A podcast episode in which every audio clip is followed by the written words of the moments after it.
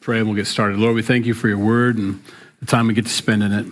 it was, we watched the church go through some conflict and uh, try to find a resolution. And uh, there's a time to stand up for doctrine, there's a time to let things go and uh, not argue because we don't want to hurt the people that are overhearing or listening. Um, but there's a time to stand up for it, and it's a time for grace, it's a time for mercy, and it's a time for uh, clarity. And so we thank you for putting this in here, that Luke took the time to write this down and to show us that it wasn't smooth all the time, that there were fleshy moments for the church where they had to get past some traditions, um, things that, uh, assumptions they had made, Lord, and, um, and that they had to be taught. And so, Lord, we thank you for teachable men. In Jesus' name, amen. Which is what we want to be. We want to be teachable. Um, Acts 15 is titled most in most of the Bibles conflict over circumcision. And uh, it's more than that, obviously. It had nothing really to do with the act of circumcision, but everything that it had to do with what it meant. And it's a big uh, doctrinal issue.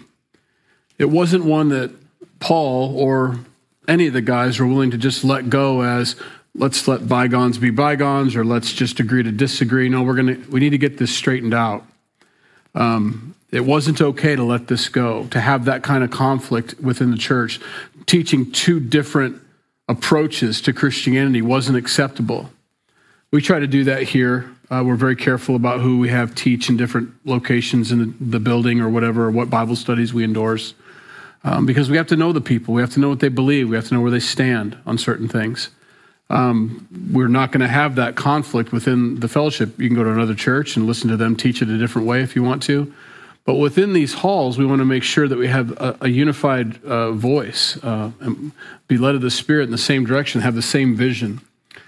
This is much bigger than just Calvary Chapel getting our act together and having everybody teach the same thing in Sunday school or in a, a midweek study or a Sunday morning. This has to do with the church teaching that um, it was something beyond belief in Jesus Christ that was going to get you saved. That's about the only thing you need to take away from this tonight. If you want to tune out for the rest of the night, you cannot add anything to the belief in Jesus Christ for your salvation. Nothing can be added to that. And there are countless things being added to it in Christendom all the time. Well, you're not really saved if, and you're not really saved if, if you're not really saved if. Do you believe that Jesus Christ is the Son of God? That he died on the cross for your sins? That he was resurrected from the dead? That he sits at the right hand of the Father right now and, and ever lives to make intercession for you? That he is the only way to get to heaven? He is the only way of salvation. It's belief. Everything else is a ceremony, it is a, um, a tradition, it is uh, an act to show what's already happened. And we have to be very careful about that. Circumcision is, is the conflict of choice, but if you can understand chapter 15 in your own walk with Jesus, which is why we study, if we can understand chapter 15 and what the conflict was really about over circumcision, it's not about removing the foreskin, it's about what that meant for the person. You can apply this truth to every everything I don't, you don't have to take the time to wonder about this tradition or this ceremony or this or that or the other. We have, there are so many to name. If we can understand chapter 15 and the doctrine that goes along with it in the heart of the Father, we can apply it universally to all these things and we can, we can throw them out really quickly because it interferes with the belief in Jesus Christ as the way of salvation for believers. That's it.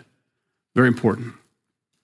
So in verse 1 of chapter 15, and certain men, there's always certain men, came down from Judea and taught the brethren, quote, Unless you are circumcised according to the custom of Moses, you cannot be saved.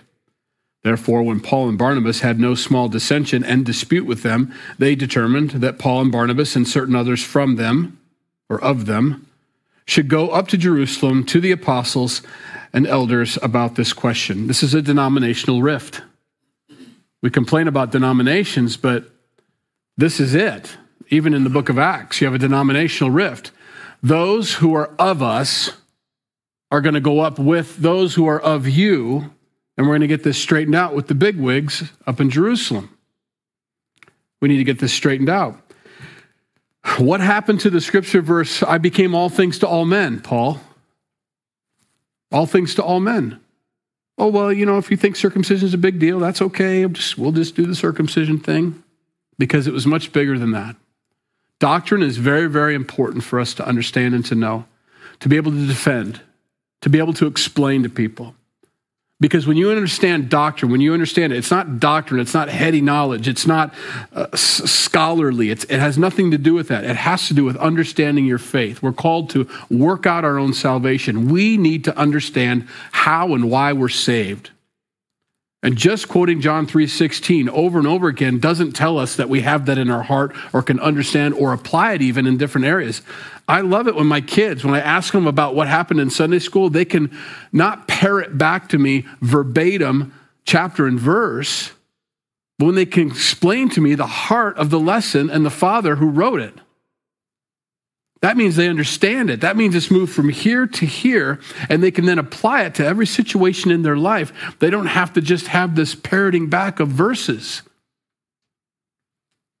When we can understand chapter 15, we'll be able to understand why Paul didn't let this go, why there was a great dissension and dispute among these guys that they weren't going to just let sleeping dogs lie. No, we're going to deal with this. We're not going any further. The mission trip stops Ministry ends right here.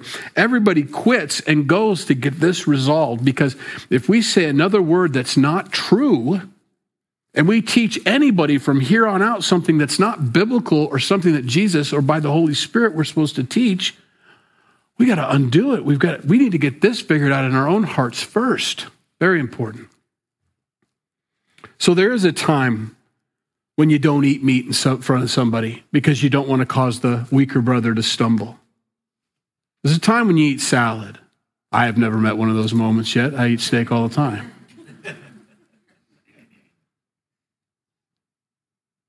because you want to share the gospel with them. But eventually, I need to have a nice, juicy steak in front of my salad eating friend. Because no matter what you think about any of that, the Bible does clearly state they're the weaker brother. And I don't want them to remain weak. I want them to be strong.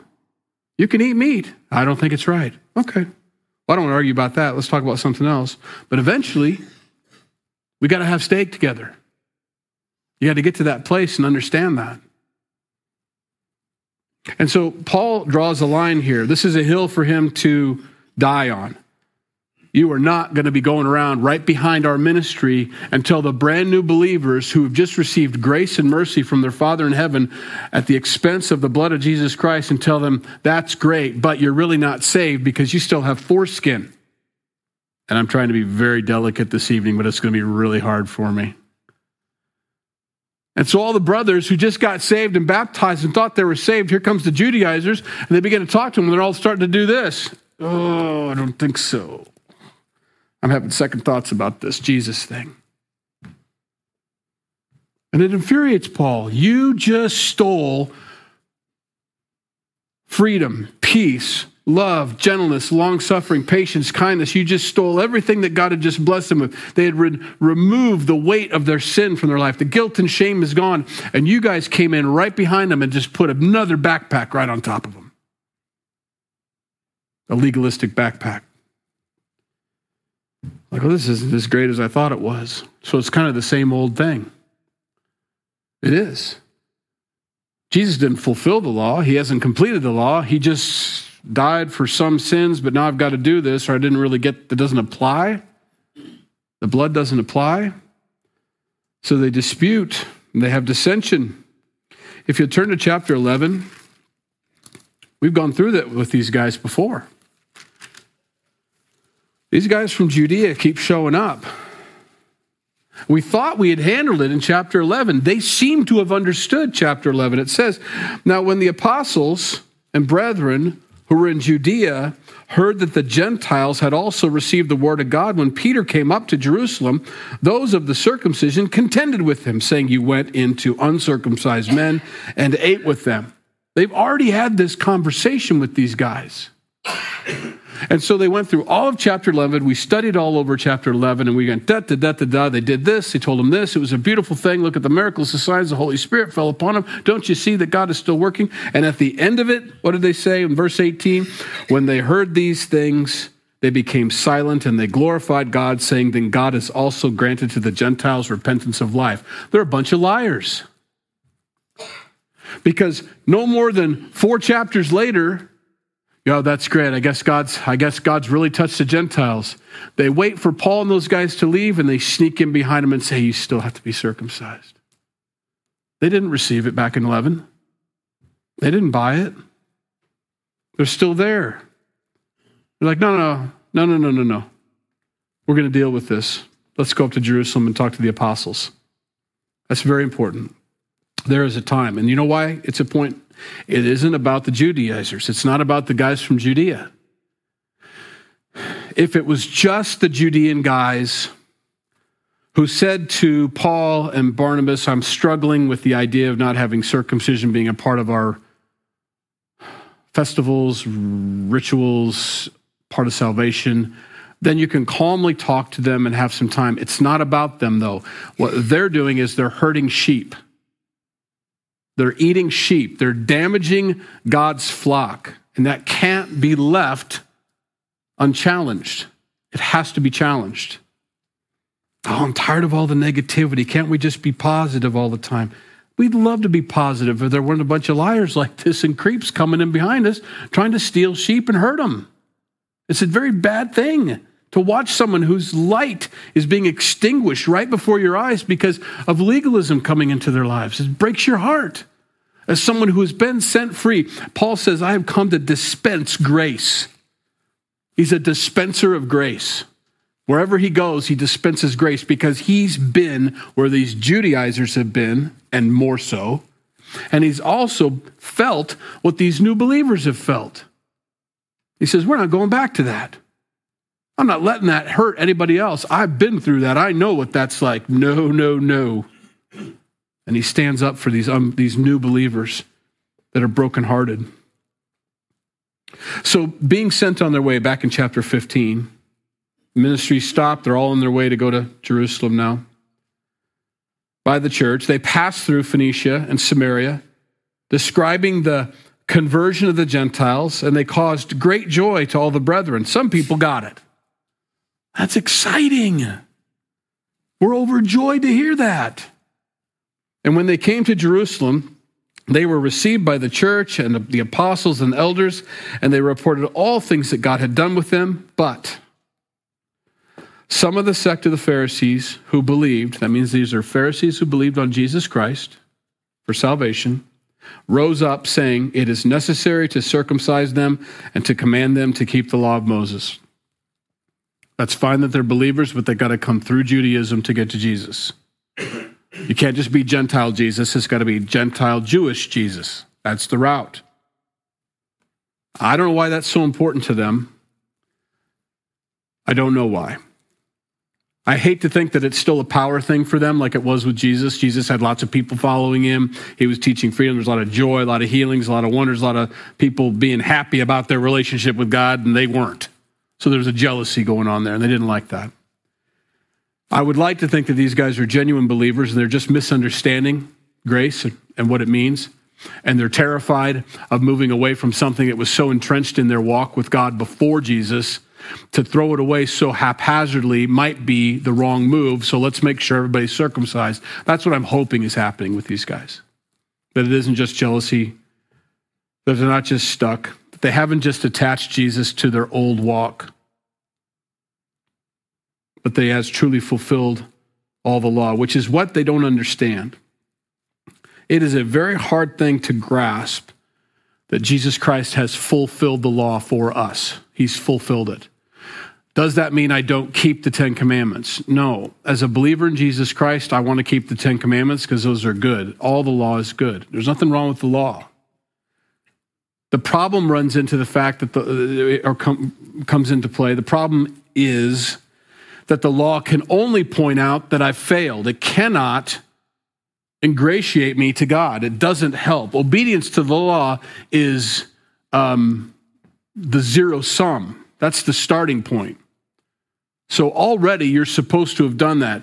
Being obedient to the law doesn't elevate you, doesn't bring you any closer to God. It's the bare minimum to even be in existence in God's creation. Keeping the laws is just normal. It's status. It's it's status. It's just there. Okay. All the law can do is to tell you when you've dropped below that threshold.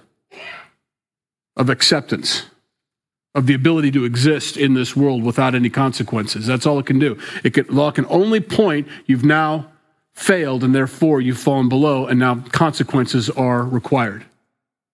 They just are. And we have that in our own society. Being obedient to the law, uh, being an upstanding uh, uh, citizen isn't just keeping the law, it means you're doing things above and beyond what the law would expect you to do. Just driving the speed limit or just uh, not robbing somebody or whatever, you know, nobody's, hi, I don't rob people. You know, it's, wow, you're a nice guy, you know. That's expected. It's expected. The law can only say you did rob somebody. Now you've fallen below the threshold of our society's tolerances, and now there is a consequence for that, or there should be at times. Or you're, you're warned or whatever, you know. But it, all it can do is point the finger, is the point. That's all it can do is point the finger. These guys have accepted Christ as their Lord and Savior, but still believe that all these other things are necessary. So, what has happened with them? There's a problem. Uh, and it comes out in a funny way it comes out towards not themselves or inner conflict with their own walk with God.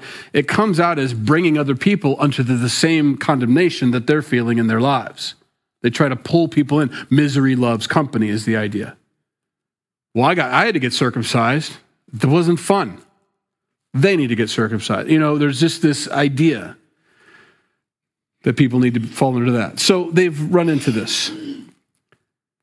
And so all ministry has stopped. The Pharisees have stepped up and said, No, yeah, he died, but we still need to do all these things. They don't understand what circumcision meant, what the circumcision was for. And so they're going to get instructed. And here's the key they've all come, uh, here's the scene, they've all come into the presence of the apostles, into the elders, and there's brethren. Get, those are just levels of guys in charge in the church, you know, brethren, elders, apostles. And because God's given some to be apostles, some to be teachers, some to be pastors. It's his order, not ours. So he's done this. They're all sitting there amongst themselves. And there's two groups of people. One thinks that you need to be circumcised. The other group says, absolutely not. That has nothing to do with the Gentiles. There's nothing to do with them. And so now they've got to work this out. And so they've got a conflict in the church and they're trying to work it out. Now there's got to be some authority here because someone has to stand up and say, this is how it's going to be at the end of this conversation. And those are the apostles. They have the authority. And although they've had this conversation in chapter 11, where it seemed that they understood it, that was just brother to brother. And when they parted ways, they still had their own same opinions and they still had the same problems and nothing, nothing got resolved. We have to bring it to somebody who has authority so that we can get this straightened out. And they're supposed to submit to that authority in the church. So, verse 6. Now the apostles and elders came together to consider this matter. And when there had been much dispute, now that's a fast verse there. There was a lot said. And Luke says none of it was worth writing down. I notice that. What he does write down, I notice what he takes the time to say, and there was much dispute, which was just a bunch of people arguing about it back and forth. The Holy Spirit had not entered the discussion yet. Which remember, this book is all about the acts of the Holy Spirit. And we're going to watch here as the Holy Spirit comes upon a few men in this conversation, and all of a sudden, light is brought into this dark, cloudy area of doctrine. And when they speak, everybody goes, Of course not because they're eloquent, not because they were leaders, not because they were apostles, because the Holy Spirit who indwelled them said something and it made sense and everybody could receive it. Okay? So there was much disputing. Here's some of the things that would have been said because Paul doesn't write down everything, or Luke doesn't write down everything Paul said. Here's some of the things Paul said about circumcision in other books that he wrote. 1 Corinthians chapter 7, verses 18 through 20. Because Paul has gone down this road, and he this is a bone he won't let go of. He is serious about it. I'm going to fight on this one. Everywhere he goes, Corinthians, Romans, Ephesians, Galatians, every single letter almost he writes about this subject right here because it's that big of a deal doctrinally. Because it isn't about the removing of foreskin, it's about the receiving of grace completely. and relying on it. So, chapter 7, verse 18 Was anyone called while circumcised? Were you, any Jewish people called? Let him not become uncircumcised. I don't know how you do that. Was anyone called while uncircumcised? Let him not be circumcised. With those two phrases, he's saying it doesn't matter. That's something in the past. That's not something we're moving forward with. This is not a part of what we're talking about. It's not a part of the gospel. It's not a part of our relationship with God. Were you uncircumcised when you got saved? Great. Were you circumcised when you got saved? Whatever. Don't change. Circumcision is nothing, he says. Circumcision is nothing, and uncircumcision is nothing. But keeping the commands of God is what matters. Let each one remain in the same calling in which he was called. Uh, it says we're supposed to keep the commands. It says it right there. We're supposed to keep the commands. Yes, like Abraham. Abraham, at one point, God says to him, it was accounted to him as righteousness because he believed God. That's before circumcision was given to Abraham. He believed God and it was accounted to him as righteousness. That's what means by doing the commandments, by keeping the commandments. I believe that this is right. I believe this is what God wants me to do. I'm doing this. Circumcision was never meant as the means by which you obey the commandments. It's just something to show that you're one of those people that obeys the commandments. It's a, a badge of honor, a badge of uh, belonging. We don't have those anymore. That's outward stuff. The badge that shows that you're a believer in Jesus Christ is that you keep the commandments. Not know them, not recite them. I think you have to know them to keep them, but that's not the point. Some people think just knowing them is keeping them, and it isn't. Knowing them isn't keeping them. You have to keep these commandments, and that's how people know. They will know you are Christians by your love, he says. The fact that you're doing it is what people will that's your circumcision. I mean, if you want to take a step back, and, and I'm trying not to get too well, I'm always too, but that's what the church is. The church is a giant circumcision that's taken place. God has come into humanity in its totality, in its completeness, and has carved out for himself, away from his church, the flesh. And now all that remains is the circumcised outcome the removing of the flesh. That's what he wants to do in each one of us. Collectively, as a church, he wants to take away the flesh out of the church. And individually, wants to take the flesh out of your life. Fleshiness. The outward symbol that these guys are talking about has nothing to do with the inward work of the heart. And they were making it a part of the salvation, and that's not it. It can't be. It cannot be it makes the grace and the gospel of no effect if there's something added to it. It doesn't just dilute it, it makes it void. You understand how serious this is? It takes time to chew on this and to think about it and to meditate on these words and to grasp this grace that He's given us. But to add anything to the grace nullifies the grace. You can't. It's a very dangerous thing. So if we can understand chapter 15, we'll be able to apply it to all sorts of things that happens in the church. Communion. Got to have communion. Not for salvation, you don't. It's a ritual. It's something we do. It's something that He's given us. It's a reminder for us to remember what He's done. But it's not salvation, nor can it be added to that nor any of the other rituals we try to add to salvation. Belief in Jesus Christ is it. It's not the starting point, it's the only point in salvation. Grace is everything. In Romans chapter 2, verses 25 through 29, circumcision of no avail is the title of the section. For circumcision is indeed profitable if you keep the law. But if you are a breaker of the law, your circumcision has become uncircumcision. Again, I don't know how that happens, but it doesn't matter that you've been physically circumcised if you don't keep the law. It's of no value to you. It didn't do anything. Therefore, if an uncircumcised man keeps the righteous requirements of the law, will not his uncircumcision be counted as circumcision? Just what we said. When a believer in Jesus Christ begins to remove the flesh from his life, he is circumcised, spiritually circumcised. He's taking away that. That's how, you, if you want to be circumcised, do that. Get rid of all the fleshy things in your life. And will not the physically uncircumcised, if he fulfills the law, judge you, who even with your written code and circumcision are transgressors of the law? For he is not a Jew who is one outwardly, nor is circumcision that which is outward of the flesh or in the flesh, but he is a Jew who is one inwardly, and circumcision is that of the heart, in the spirit, not in the letter, whose praise is not from men but from God. Romans chapter 4, a few chapters later, verses 9 through 12. Does this blessedness then come upon the circumcised only, or upon the uncircumcised also? For we say that faith was accounted to Abraham for righteousness. How then was it accounted? While he was circumcised or uncircumcised?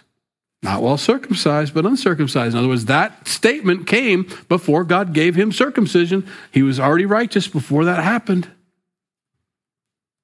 The fact that it happened afterward is because he was faithful first.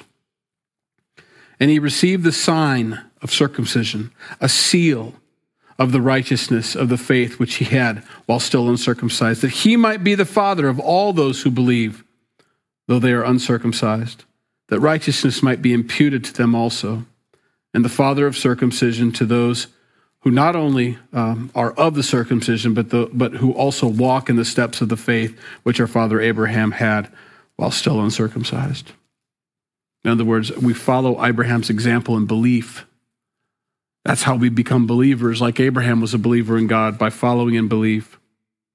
So, and that's all the cross references I have for tonight. So we'll finish up the chapter here as we go through. So they get together. There's no small dispute. There's a lot of things going on. A lot of things are said, probably some of this stuff. Then Peter rose up and said to them, Men and brethren, God's going to use three people here to speak to these guys. Men and brethren, you know that a good while ago God chose among us that my, by my mouth the Gentiles should hear the word of the gospel and believe. He's already told them the story, they know it. So God, who knows the heart, acknowledged them by giving them the Holy Spirit, just as he did to us, and made no distinction between us and them purifying their hearts by faith. You all know that happened. You all testified to it. You all said that was great. You all believed it was of God. Remember, I told you this. Yes, yes, we do. We do. So the Holy Spirit is the seal. That's the evidence. That's the fact that God put his stamp of approval on the Gentiles. Now, therefore, now this is going to blow them out of the water here. Now, therefore, why do you test God by putting a yoke on the neck of the disciples, which neither our fathers nor we were able to bear? None of us could keep the law.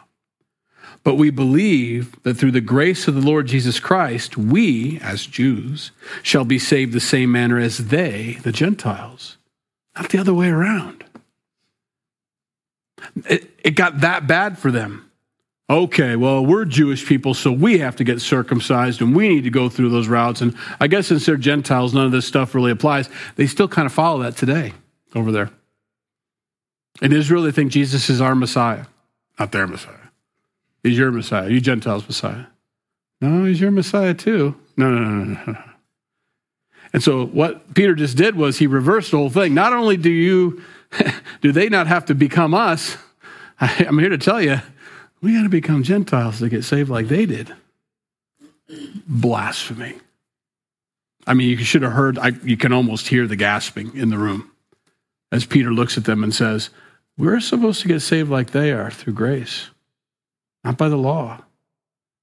That's an eye opener for the Pharisees who thought not only that their own walk with God depended upon whether they kept the law or not. We have Jesus. Jesus to them was an additional law. I pause for effect because I think it's very important. To the, to the Jews who didn't understand grace, Jesus was an additional law.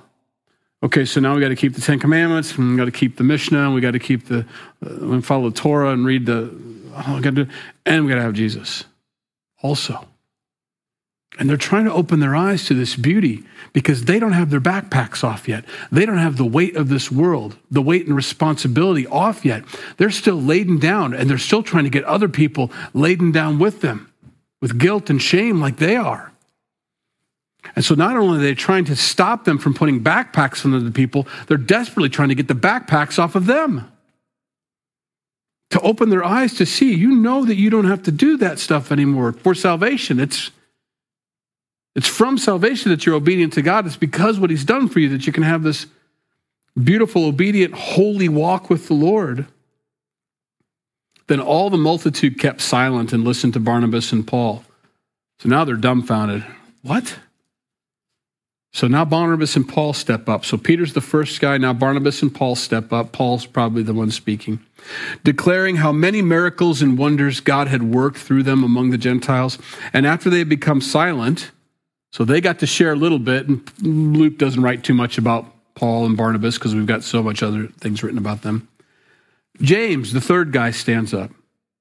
James seems to have a word from the Lord, a word of knowledge or a word of wisdom. Word of knowledge is really when you know something that somebody else doesn't know you know, but you do because the Holy Spirit showed you. That's a word of knowledge. That's a gift of the Spirit. A word of wisdom just ah, it's an ah, it's an aha moment. It's that perfect time, perfect answer for the for the problem, you know. James answered and said, Men and brethren, listen to me. Simon, Peter, has declared how God at the first visited the Gentiles to take out of them a people for his name. And with this, the words of the prophets agree, just as it is written. So what Paul or what Peter just said about him going to the Gentiles, that was prophesied about, and James is going to quote that to them. So what he just said happened is biblical. And it's out of Amos chapter 9. The prophecy says, After this I will return and will rebuild the tabernacle of David, which has fallen down. I will rebuild its ruins and I will set it up so that the rest of mankind may seek the Lord, even all the Gentiles who are called by my name, says the Lord, who dwells or who does all these things. So he quotes the Bible. Don't you remember this prophecy? Maybe the first time any of them, oh, that's right. He did say he was going to go after the Gentiles. Oh, so what we're witnessing is really of God. That must have been a struggle for these guys, these Pharisees. These guys, these Gentiles getting saved. So this is okay because they were already having a hard time with it. How is it, Peter, in chapter 11, that you went into the circumcised people? This is our Messiah. This is for, or the uncircumcised. This is for the circumcised people, not the uncircumcised. What are you doing there? You need to get out of there. No, no, you understand. The Holy Spirit fell on him. God's in this.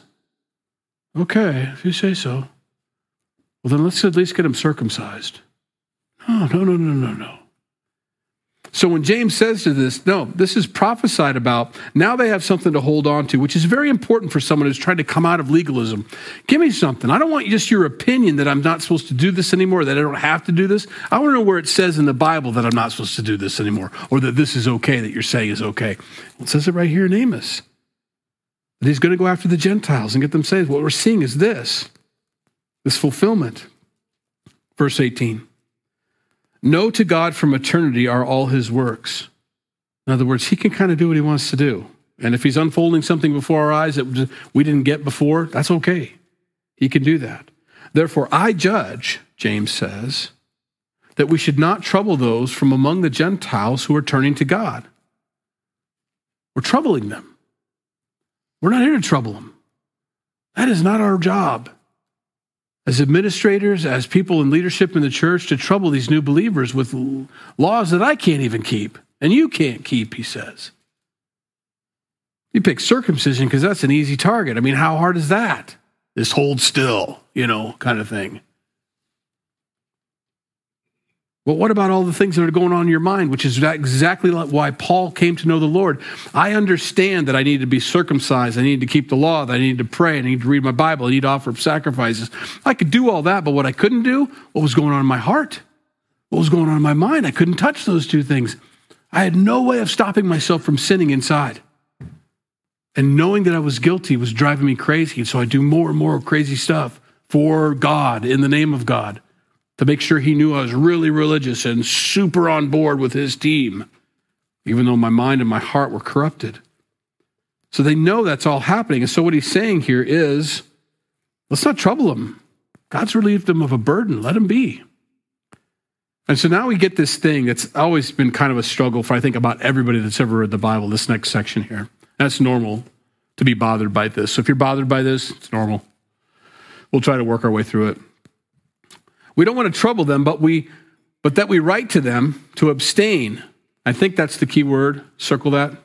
Abstain. Steer clear of. Avoid. Things polluted by idols, from sexual immorality, from things strangled, and from blood. Weren't we just talking about grace and how there's not supposed to be a bunch of rules and laws and regulations? So we're not going to do all that circumcision stuff, but let's write them four things that they're not supposed to do. Everybody, uh, it does. It makes your brain hurt. Why'd you do this? And it should. It should. Because it seems to be inconsistent. Now, I don't know what Paul's face looks like right here, nor do I want to speculate. And I don't know if there's a palm print on his forehead at this point. Like, there is for me. But here's, here's, here's what I'm going to teach, and here's what I believe is happening. We got a problem in the church, and it's disunity right now. We've got difficulty. We've got a group over here. We've got a group over here. I don't think we should trouble them with all the things we can't do, especially circumcision. That's just not part of it. We know that.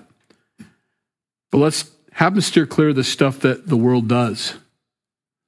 That the people that worship other gods do, because that's where a lot of these things come from. This is not normally how you eat things. You don't eat things that have been offered up to idols. That's kind of a pagan thing. That's a thing that uh, people that are worshiping other gods do. They should steer clear of that stuff. And, and that is in other sections of Scripture also.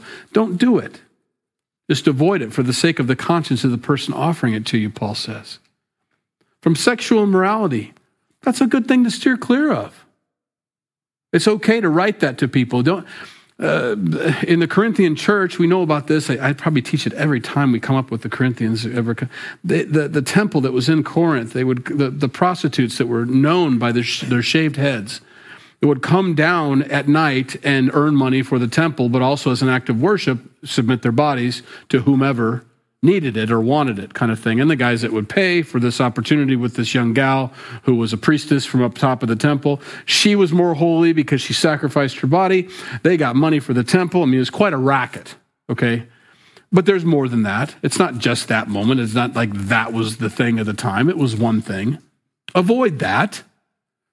You probably shouldn't have to tell a believer to avoid a prostitute, but okay, let's write that down, you know, kind of thing. But also, this sexual morality in general is a sin that hurts and harms and isn't okay with God. And maybe you needed to know that as a Gentile who's never been. Remember how he had to write to the Ephesians? Hey, guys, this is what marriage looks like as a Christian. Because as unbelievers, you've never been taught this. So let me tell you what a Christian marriage looks like one man and one woman. What? I mean, that was eye opening to them. What about the other seven women? Yeah, we want to avoid seven women and one guy kind of thing. We're going for one and one, and, and it's forever. It's forever. Forever? Forever. And he goes through the process, and, and guess what? You need to serve each other. You need to serve your wife, and she needs to serve you. So, no matter what part of the spectrum you are on, as far as maybe a male chauvinist who doesn't think they need to serve their wife, you do. Or you think you're a women's liber over here doesn't think they need to serve their husband. You do. You need to. Because as Christians, we serve each other first and foremost. And just because you're married doesn't mean that ends, that doesn't stop.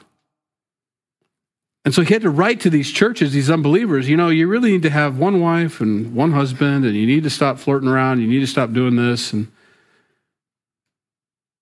so sexual immorality, you can see that from things strangled and from blood. Leaving the blood in the animal was something pagans would do. What God wanted them to do was to cut it open and to let it all bleed out. Horrific scene to watch that unfold as, as they did it back in the day, but that's probably why I don't visit a lot of slaughterhouses either. I'd just rather have my meat in plastic when I first see it, you know. I'm not interested in the process really. But the blood being drained out and things strangled, that's different. That's a, an act of, of, of, it's a ritualistic act for these worship of these other gods. It's part of it. So not to excuse it away or try to, I, I don't know that I made it better for anybody tonight because I know you're, you struggle with this. Uh, it, it, it's, it's different. But I understand that. And I think as we as we just went through Revelation and we just went through one of the churches that describes some of the things that they taught the people to do. Um, let me read that to you. I didn't have this as a planned cross reference, but let's read it so that we understand. Um,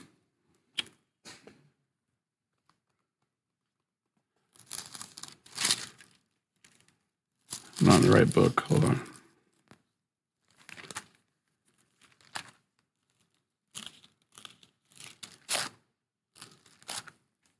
This is what happens when I don't plan for this.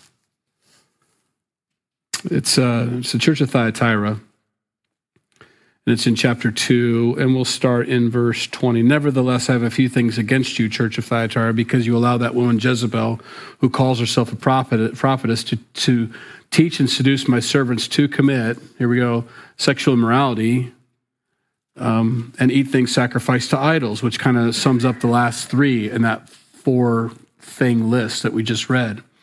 Um, I gave her time to repent from her sexual immorality, and she did not repent. And so they get into big trouble to the point where they're going to go into the Great Tribulation if they don't turn things around. So these are four things that are kind of important. As a believer, yes, you're saved. Not talking about salvation here, but salvation, like James said, should produce a change in a person's life. And these are some of the main things that should change. These are things that should change like radically right away. You don't need to play around with these things at all. Sexual immorality, that needs to stop now, now, now, now, now, now, now. We don't work our way through that. That sexual immorality needs to stop now.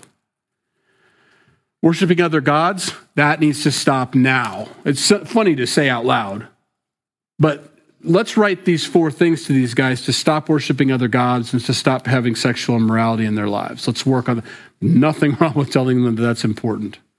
And the word abstain, I think, is very important. It has nothing to do with salvation, but you need to look and act and start becoming holy in your life. And these four things are a good start.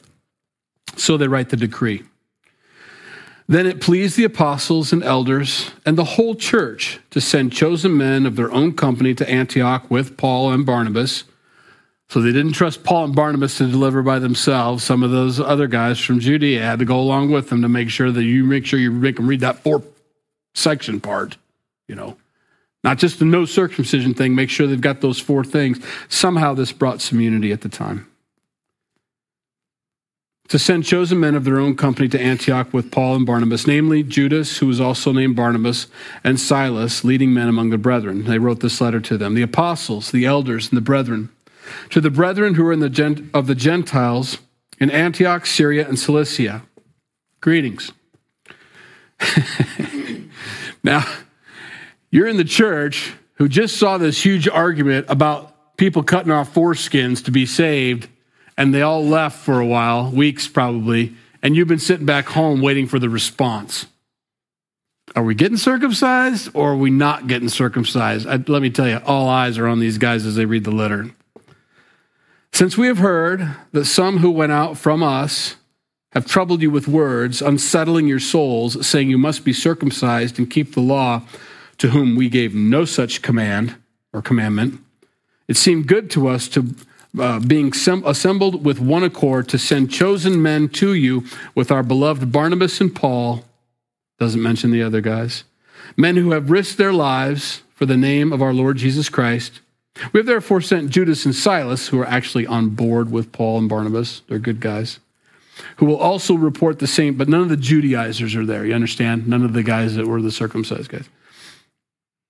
For it seemed good to the Holy Spirit and to us to lay upon you no greater burden than these necessary things, that you abstain from the things offered to idols, from blood, from things strangled, and from sexual immorality. If you keep yourself from these, you'll do well. You'll do well with your walk, but it is your walk, and it is your walk already. We're adding to this not for salvation, but this is important to your walk. Farewell.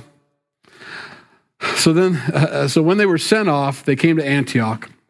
And when they had gathered the multitude together, they delivered the letter. And when they had read it, they rejoiced over its encouragement. I bet. Now, Judas and Silas themselves, being prophets, also exhorted and strengthened the brethren with many words. And after they had stayed there for a time, they were sent back with greetings from the brethren to the apostles. However, it seemed good to Silas to remain there. Silas is hooked. I like this. I like this mission field. I'd like to be a part of this. This is exciting. Can I stay? Yeah. Paul and Barnabas also remained in Antioch, teaching and preaching the word of, of the Lord with many others also. So they just, you know, taught and got everybody on board. And, and it was a wonderful moment, wonderful moment. Now,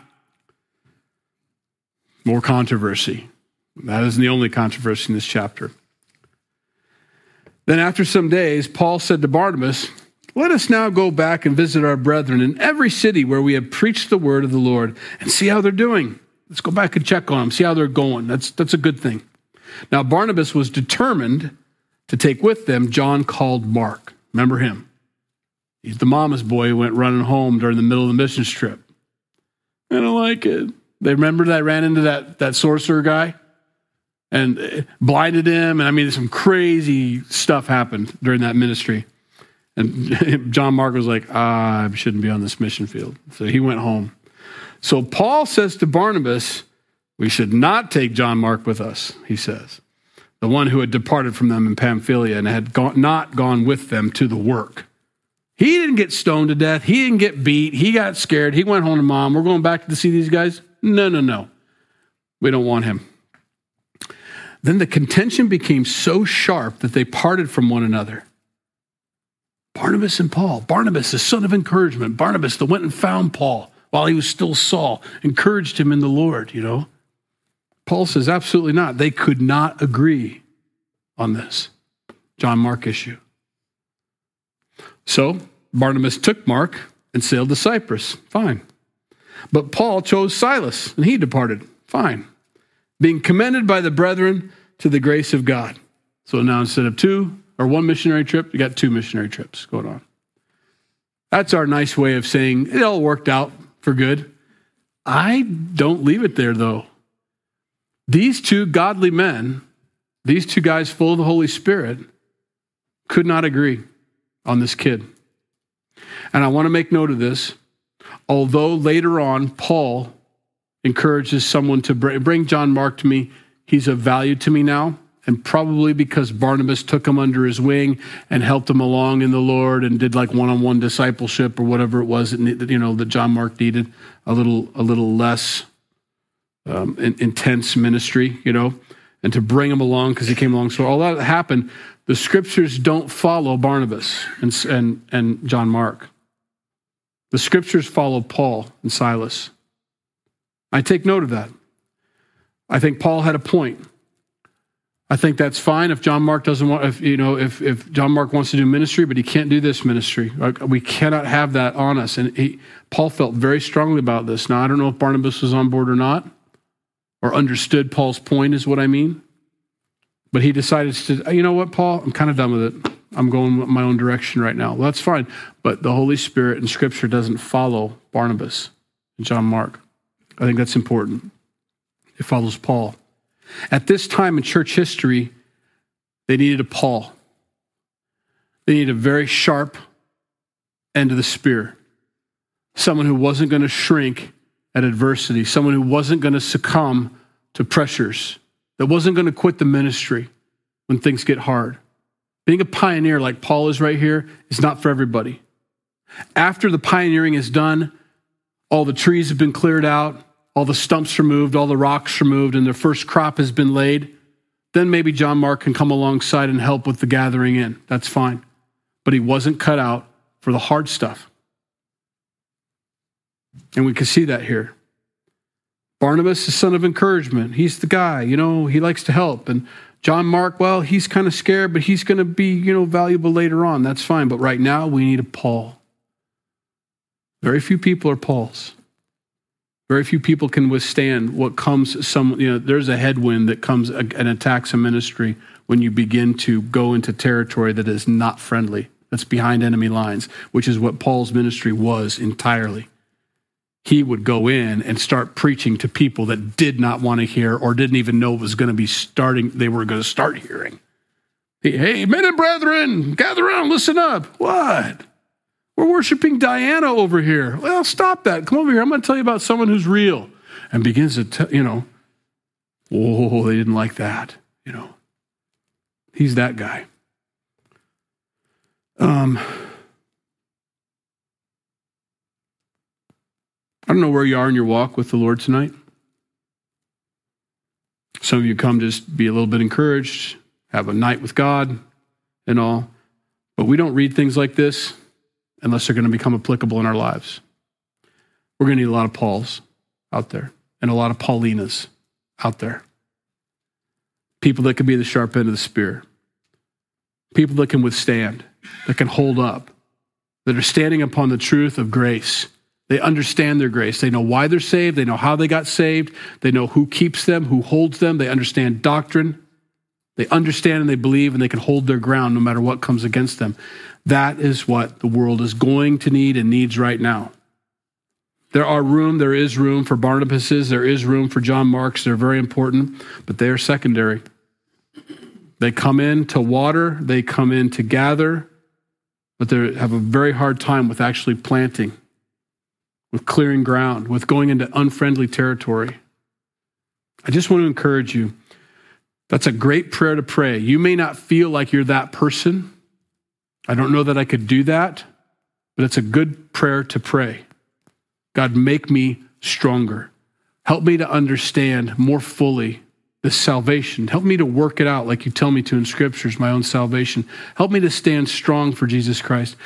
I don't know what's coming our way. I don't know what's coming my way, but I want to make sure that I'm able to stand when it does come. So do whatever you need to do to me to make me hardened and ready. Soft heart, heart of a child, skin of a rhino. Very important. Soft heart, heart of a child, but skin of a rhino when it comes to being a believer. That, like Paul, none of these things move me. None of these external things move me. Stoning me, shipwrecked, beaten. Eh. Jesus. Nothing's going to move me from Jesus. It's a good prayer to pray. Lord, we thank you for tonight. Thank you for your word. Thank you for Paul's boldness to the point where he even stood up to his friend Barnabas, someone who ministered to him when he was absent from the body of Christ. They, they didn't want him, they didn't accept him. Yet he knew he needed to follow you, and that this is such a time as this, he was called to be that person. To be bold in Jerusalem, to be bold with the Judaizers, the circumcisers, he was bold with Barnabas. He was just he's just flat out bold. And later on, when he, they asked him for prayer, he says, "Just pray that I might have boldness." Lord, I pray that for us tonight, that we might have boldness, we might have courage, that we wouldn't be fearful, we wouldn't be afraid in these last days. We stand up for you, stand up for truth, and then we'd stand up for it because we know it's true, because we not only believe it, but we understand it. We can communicate it to other people. We can share with our friends and family not just a platitude about God or about Jesus, but we can explain to them this salvation, understanding this grace, how complete and full and total it is. We love you. In Jesus' name we pray. Amen. If you need prayer before you go, please come up. Be glad to pray with you.